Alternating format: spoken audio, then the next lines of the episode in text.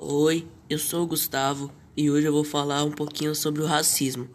Racismo é a denominação da discriminação e do preconceito direto ou indiretamente contra indivíduos ou grupos por causa de sua cor.